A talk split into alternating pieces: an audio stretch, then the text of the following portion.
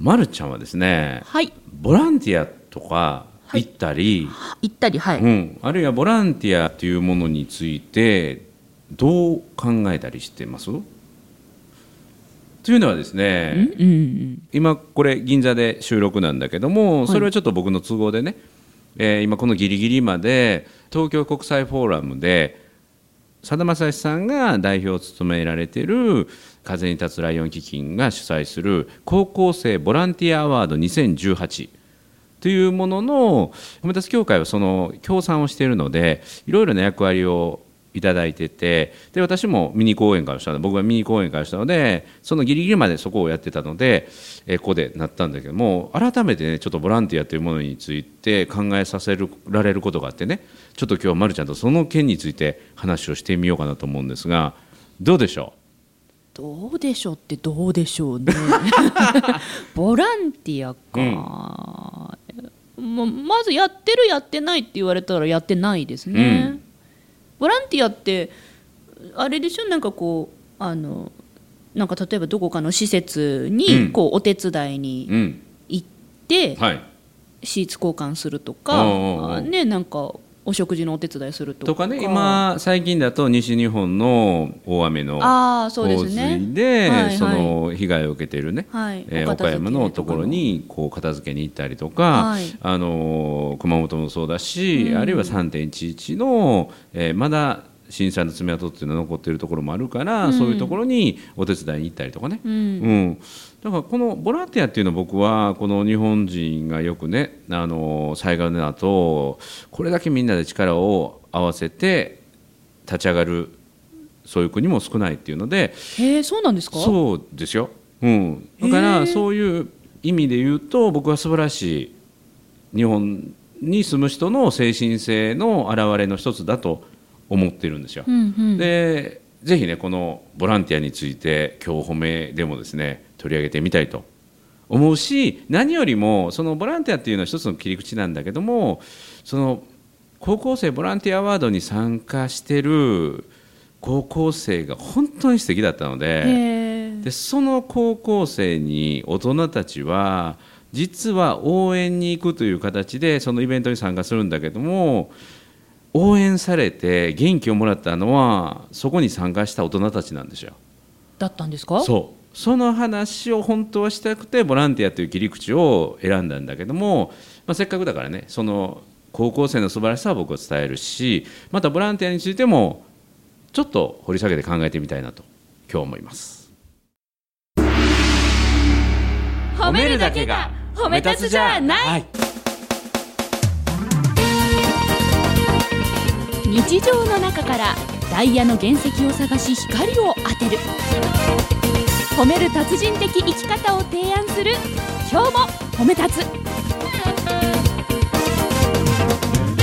こんにちは、なっこも褒める褒める達人褒め立つこと西村孝之です。こんにちは、褒め立つビギナーまるっと空気をつかむ MC の丸山久美子です。この番組はですね、褒め立つって何と褒め立つに興味を持っていただいた方、そして褒め立つ検定を受けた、あるいは褒め立つの研修、あるいは講演会は聞いたんだけども、最近褒め立つのことを忘れかけてるなという方に褒め立つを楽しくお伝えする、そういう番組です。ボランティアか、うん、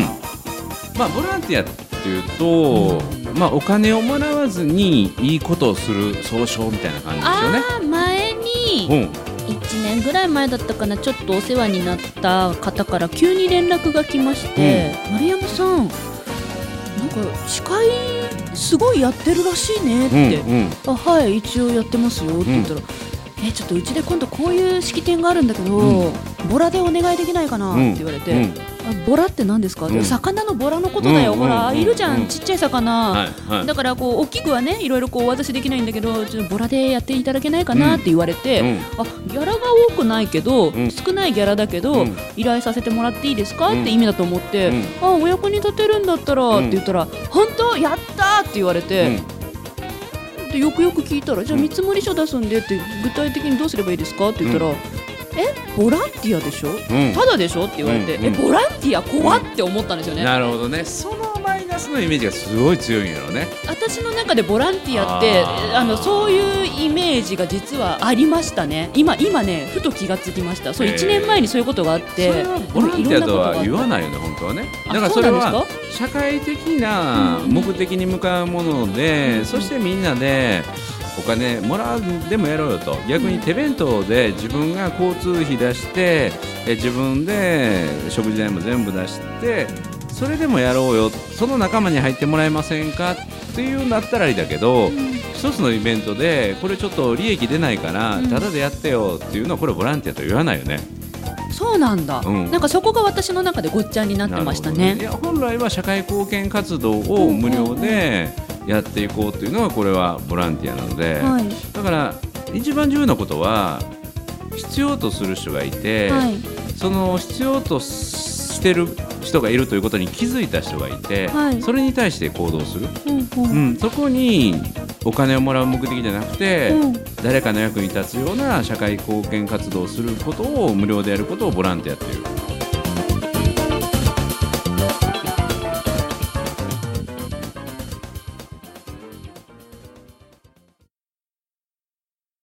社会貢献活動っていうと、なんかすごくちゃんとしたなんか大きなことをやらにゃいかん気がしますね。それが一般的にはボランティアって言われますよね。だから一番よく言われてて、ボランティアが足りないっていうのは、やはりその西日本の洪水の被害の土砂を取り除くというのはすごく力がいるんだけども、それが人が集まらない、週末に台風が来たりして人が集まらなくて、なかなか復旧が進んでいない、当事者だけではとてもかなわないので、そういう人に対して人が集まってやっていくっていうね、災害ボランティアに行ってた友達とか知り合いもいたんですよ。ただ皆さん行ってイエーイってピースして写真を撮って、よく SNS とかに上げてたんです。なんかそういうのを見てて、私なんか違和感を感じてて、ボランティアってそういう旅行なのかなみたいな、なんか楽しみに行くもの、でも楽しんだ方がいいんだろうけどっていう疑問点もあったし、あともう一つ、自分が仮に災害の起こった土地に行っても足手まといになる気がして怖くていけない。これもすごい重要なことは、本当に必要としているところがあって、本当に崇高なっていうかな、思いを持ってイエイとかピースとかじゃなくて、もう黙ってやってきて黙って去っていくっていうね、そういう感じですよね。そう、だから先日、その2歳の子供が迷子になっちゃった子いましたね。迷子になって、そこから大分からね、やってきた70代の男性が自分で車を運転してやってきて、黙ってね山に入っていって、そして見つけてお母さんに返して、で去っていく、でその親族、おじいちゃんがね、お風呂でも入っていてくださいって、いやもうその家に入ったりとか飲食の接待は絶対僕は受けないと、もうシャレなんてましてやもう持ってるのか、で黙って帰ったっていう、これが本当のボランティア、であって、そういうことをしている人もいるので、で何が今日ね僕が言いたかったことかというと、一つはその高校生の話で、それはね美しおのボランティアで間違いなくあるということと、あとボランティアに行かないといけないんだけどなかなか行けないっていう罪悪感を持つ人って多いと思うんですよ。いや私そっちのタイプだな、そっちだな、っていうのはね、うちの専務の、松本専務がね、先日その本当に隙間を縫って岡山のに行ったんですよ、ボランティアに、でボランティアに行ってわずか、半日かな、でそれも本当に暑い日だったので30分働いてまた休憩を取ってとかね、20分働いて10分休憩を絶対取ってくださいっていうところだったのかな。でそれでも壊れてた何度、倉庫を解体してすごい喜んでもらって、で帰ってきて、でそれを自分の自慢じゃなくて、もしボランティアに行くんだったらここに行ってください、うんうんうん、でこういう準備してください、うんうんうん、で例えば長靴もたまたま後で分かったんだけど鉄板入りのそこにね鉄板入りの長靴履いてたからよかったんだけど、はい、古くぎ踏んでたと、ね、危ないですよね、うん、あれをもしゴム底のやつやったら危ないしっていうので、はい、注意事項を書いてあげてくれたんですよ。でそれに対して後から専務から聞くと、はい、みんなから、うん、ありがとうありがとうって言ってもらったってその、うんボランティアに行った先でもめちゃめちゃ喜んでもらったんだけどそうじゃなくてボランティアに行ってない仲間から行ってくれてありがとうって、うん、どういうことかっていうと自分も行きたかったんだけどもなかなか行けなかったそれを代わりに行ってくれてありがとうっていうその言われなきゃありがとう自分からするとねっていうのがすごい多かった。だから僕もそういう気持ちがあったんだけども行きたいんだけども行けないだから行った人が行ってくれたいてくれた、うんうん、でそこで喜んでくれた先で喜んでくれた活動ができたあ言ってくれたんだ自分の知ってる人が言ってくれたんだありがとうっていうなんかね自分の心が救われたような気になったのでへー言ってくれたありがとうって思う人もいるんですね、うん、いや僕その教会の周り結構多い方でしょ。それ褒め立つワールドだからありがとうでみんな応援してるんじゃなくていやいやあの、ね、ボランティアに行った方がいいんだけども、うん、あの今の目の前のことね、うんうんうん、いっぱいいっぱいで大変だっていう人の圧倒的に多いので、はい、なかなか行けない人も多いんですよ。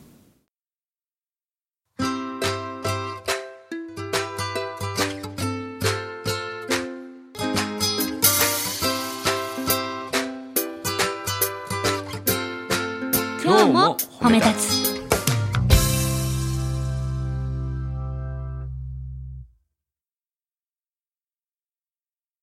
実はこれを僕の心の支えにしていることがあってこれは僕なりのボランティアに対する考え方で、はい、何かというと現地に行くボランティアもありだし、はい、それも大切なんですよ、うんうん、もう物理的に人手がいる男手がいる、うんうん、過疎地になってしまえば年老いた人ばっかりで人手が足りなくてねもう片付けられないというだから物理的に行くということも大事だけどもその一方でこれはアジアチャイルドサポートっていうところのこれはもうボランティアのあの NPO の団体なんだけどもアジアの貧困の子どもたちを救うというあのマンホールキッズとかね、うんうんうん、いるんですよ。でそういうフィリピンの歯を磨けなくてあるいはスモーキングマウンテンっていってゴミの山で、はい、そこで子どもたちが裸足でお金になるようなものをゴミがないか、ゴミの中から漁ってきてねそれこそ麻薬を売った注射針なんかいっぱいあるんだけどそういうところで子どもたちが生活してるそういう子どもたちに救っていくようなね、うんうん、そういうボランティアをずっと続けてるこれはカメラマンなんだけども、はい、池間哲郎さんという方がいらっしゃるんですよ、はい、でこの方のちなみに著書にあなたの夢は何ですかっていう本があるんですよ、うんうん、でこのあなたの夢は何ですかという本のタイトルなんだけどもこれの意味は何かというとその貧困の国の子どもたちにあなたの夢は何ですかと聞くと子どもたちは何て答えるかというと大人になるまで生きていられることですってだからみんなが小さくて命を落とすのでそんな貧困の国をずっとサポートしている池間さんが講演会でおっしゃったことがあって僕はそれが自分の中での一つの、はいまあ、一つの僕なりの解釈なんだけどもボランティアっていうのはそこに行くボランティアもあるんだけども、うん、今自分が与えられた役割を全力で果たす、うんうん、これも一つの社会貢献ボランティアそしてその中で余裕があれば体を動かせる人は体を運ぶし、うん、自分の経済的に余裕があればそこから何かの協力をするっていうのもこれも社会貢献の大切なボランティアの一環なんだっていうことを僕はすごい腹落ちをしてそういう貧困の国を実際その方は言っているんですよ言っている人が言う言葉なのであ僕はこれを支えにしようで後方支援的なことをやったりとか、うん、人が足りないということであれば体を動かされる人はぜひ行ってくださいっていうような、うんうん、そこに満足とかあるいは喜びを感じる人もいるからねそこでピースマークして、うん、SNS 上げるのは僕は全く違うと思うんだけども自己満足というのは自己満足になってしまうので、うんまあ、それでも行動しないよりはいいですけどね、うんうん、行動しないよりもいいけれども、まあ、それぞれがそれぞれの役割を果たすということは僕は大切なんじゃないかなと思ってうんそういう広い視野でボランティアって考えていいのであれば、うん、前にね何年ぐらい前だっけな7年ぐらい前に出会ったお金持ちの人がいたんですよ。すごいお金持ちの人、うん、その人が私がお金持ちじゃない自分に劣等感を感じて、うん、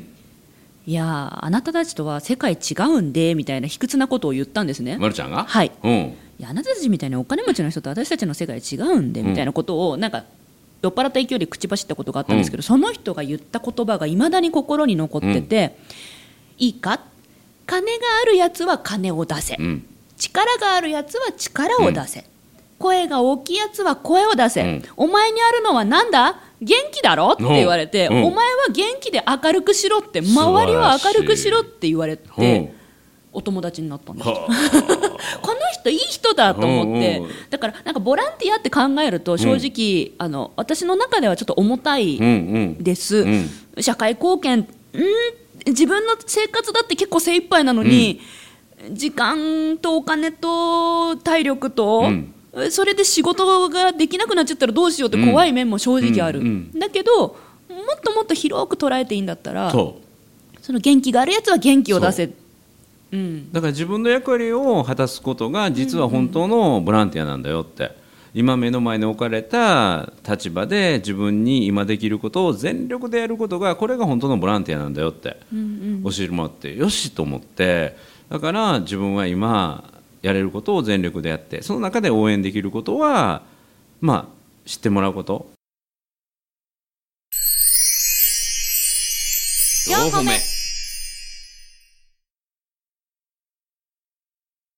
今回も高校生ボランティアアワードっていうのがあるんだよ。でそこでね、今回は全国で147校、東京の国際フォーラムにブースが出たのは82ブースで、82の取り組みが2日間にわたって紹介されて、そのブースに高校生が実際に来てこういうボランティアをやったんですって来場したお客さんにお伝えをする。 でそこにブースにだいたい高校生が1校あたり、1つの高校あたり2名から3名、はい、そして引率の先生が来られて、お客様来場者っていうのは、まあ、だいたい1人2人組が多い、1人組が多いんかな。で1対1でブースにいっぱいこう写真とかパネルとかが貼ってあって、展示物もあって、私は尾瀬のこの植物を今すごい鹿にね、野生の鹿に食べられて、うん、それを守る活動をしてますと。高校生がそうそうそうとか、ネパールの学校に文房具を送ってますと。へえ、自分のお小遣いとかで、うん、うん集めてきて、フル使ってない文房具とかを、はい、みんなで、ね、それこそネパールの子どもたちは書くものがなくて勉強ができないとか、ノートがなくて困ってるとか、余ってるものありませんかっていう声掛けをしてね。あ、なるほど。声掛けをしてそれを集めてきて、うん、で集まるのは集まったんですと、うん、でネパールに持っていくのが今度問題なんで、そうですね、送るの、そうそう持っていくの、うんうんうん、資金どうするのとかいろいろ気になる。協力してくれる人がいてて、その人は定期的に運んでくれるんだけども、はい、それも郵送費をかけたら、うん、その分にお金がかかるから、そういうことを私たちしたくないので、うん、どういうやり方をすればいいかっていうのをみんなに大人の知恵を借りてるんですって。あ、そういうやり方があるんですか。逆にそうだから、そういうのを自分たちが知恵を使って、まず何かっていうと、自分にできることで自分たちの住んでる地域で問題になっていることや、あるいは自分たちの関わりのあるところで、ちなみにそこはなぜネパールかというと、その高校が仏教校 で仏教の元であるお釈迦様が生まれたのがネパールなので、そのネパールに恩返しっていうのを私たち何かできないかなっていうのでつながったらしいんですよね。というふうに自分たちの身近な環境が壊れかけてるとか、うん、あるいはそうですね、海が汚れてるとか、うんうん、そういうことに対して自分たちに何ができるかなというのを、あるいは自分たちができることで誰かの役に立てることないかな。で逆にイベントをやってお金を集めて、それをユニセフに寄付してますとか、うんうん、そういう活動をしているところもあるし、うんうん、それぞれがね自分で考えてやってるんよ。私あった、うん、何やってた、うん1,2 ヶ月に1回、うん、人前で話す練習の場所を作ってるんですよ、うん、メラ族っていう名前で、うんうん、メラメラした気持ちを人に喋れるようになるための練習の場所っていうコンセプトのイベントなんですね、うん、もう7年45回超えて、で無料で開催し続けてるんです、うん、ただ私一人の力では会場費もうずっと払っていくわけにもいかないので、じゃあどうすればいいかなって知恵を振り絞って、で周りの大人たちに相談して、でただで貸してあげるよっていう会場さん何社か提携してもらって、うん、でそこで開催をして、うん、で集客もずっと声かけてるとすごい疲れてしまう、うん、疲弊してしまうので、うん、みんながみんなでこうまた来たいねっていう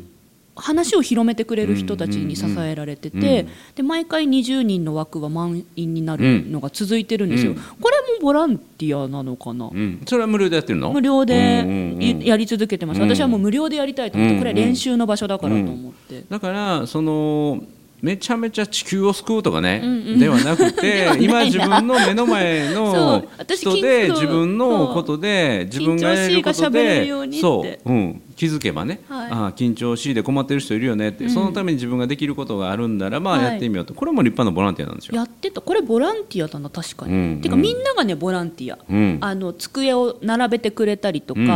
あと一眼レフが好きな方はカメラを持ってきてくれて、うん、写真係をやってくれてたりとか、うん、誰一人ギャラももらってないし、うん、誰一人身銭も切ってなくて、うん、でみんなで最後ランチ行って、うん、今日の練習は、うん、自分こういうとこ反省だけどこういうとこできたとか、うん、いやあなたのこういうとこすごい上手になってたと思うっていうのをみんなでわーってまた来月ってやってるんですよ、うん、あれかもしれないですね。ボランティアって知恵出し、あ、そうそうそう、知恵の集結の場なのかもしれない、うんうんうん、だから自分たちの知恵で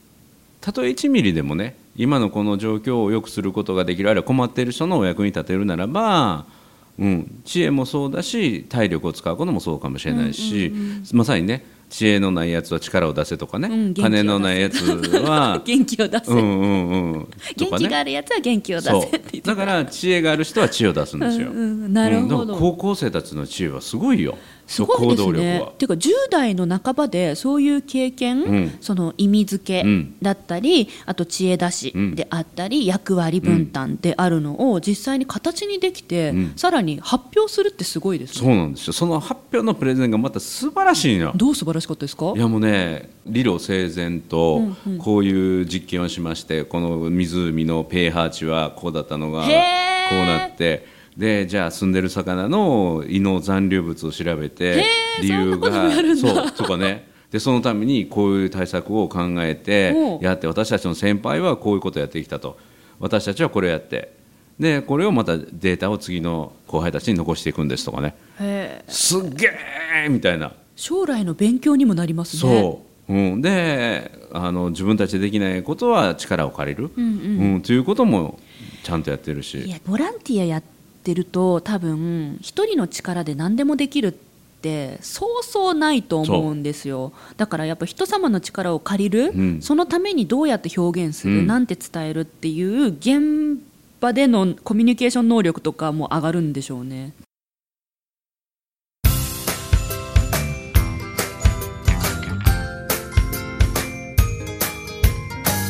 褒めるだけが褒め立つじゃない、今日も褒め立つ。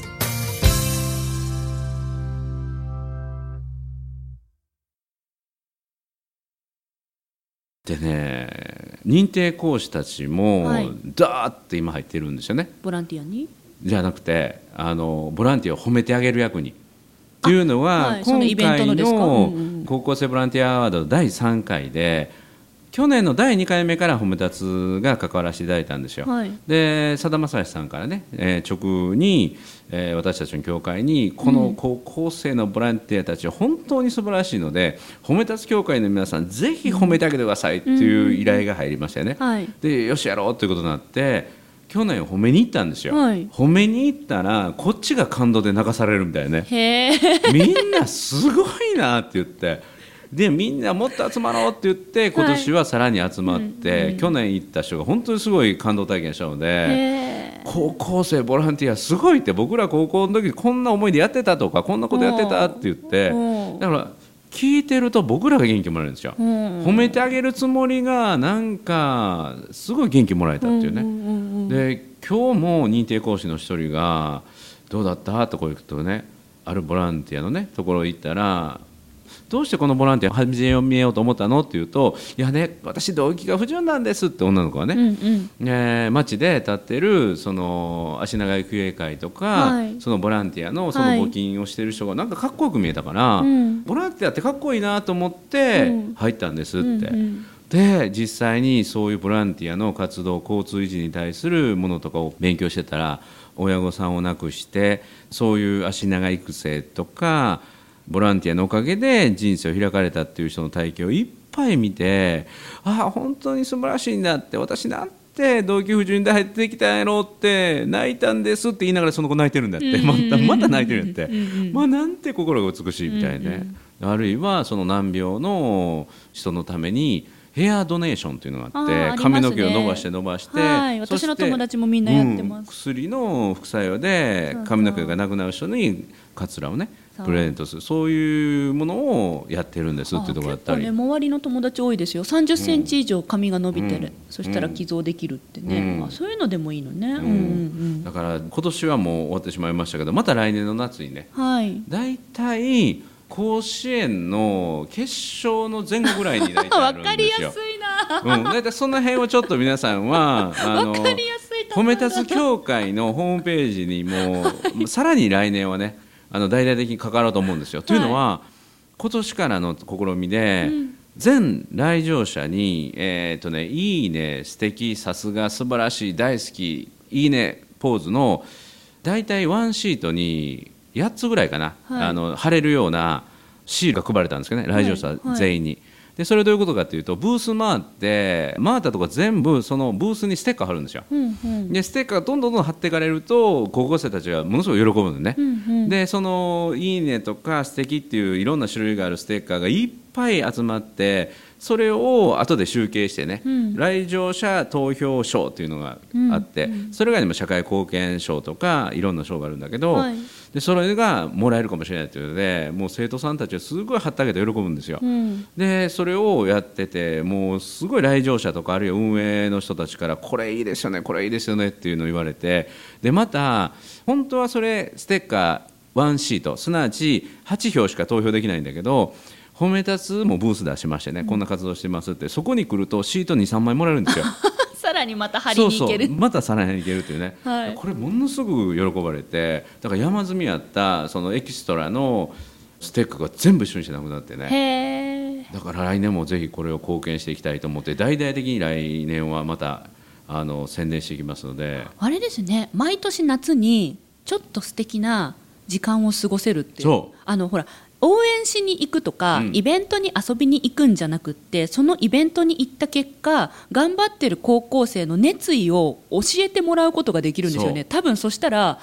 あ、私なんかもっと頑張らにはいかんとか、何かこう熱意をもらえるんじゃないかな、なんかそんな気がしました今、話聞いてて、まさにそう思いました。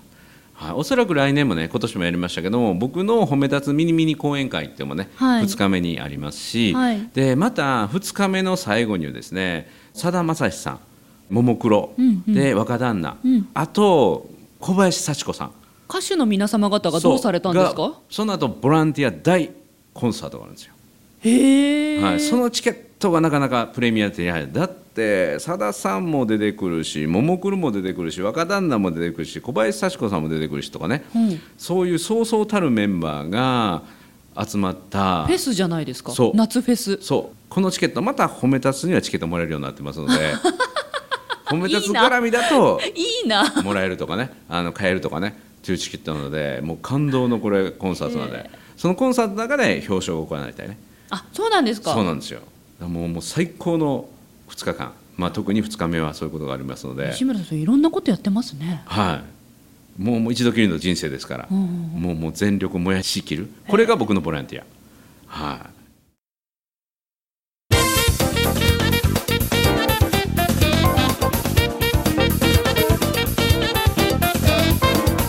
ということで、まるちゃんも僕も実は現場には足を運んでないけれども、世の中の役に立つボランティアは、やっ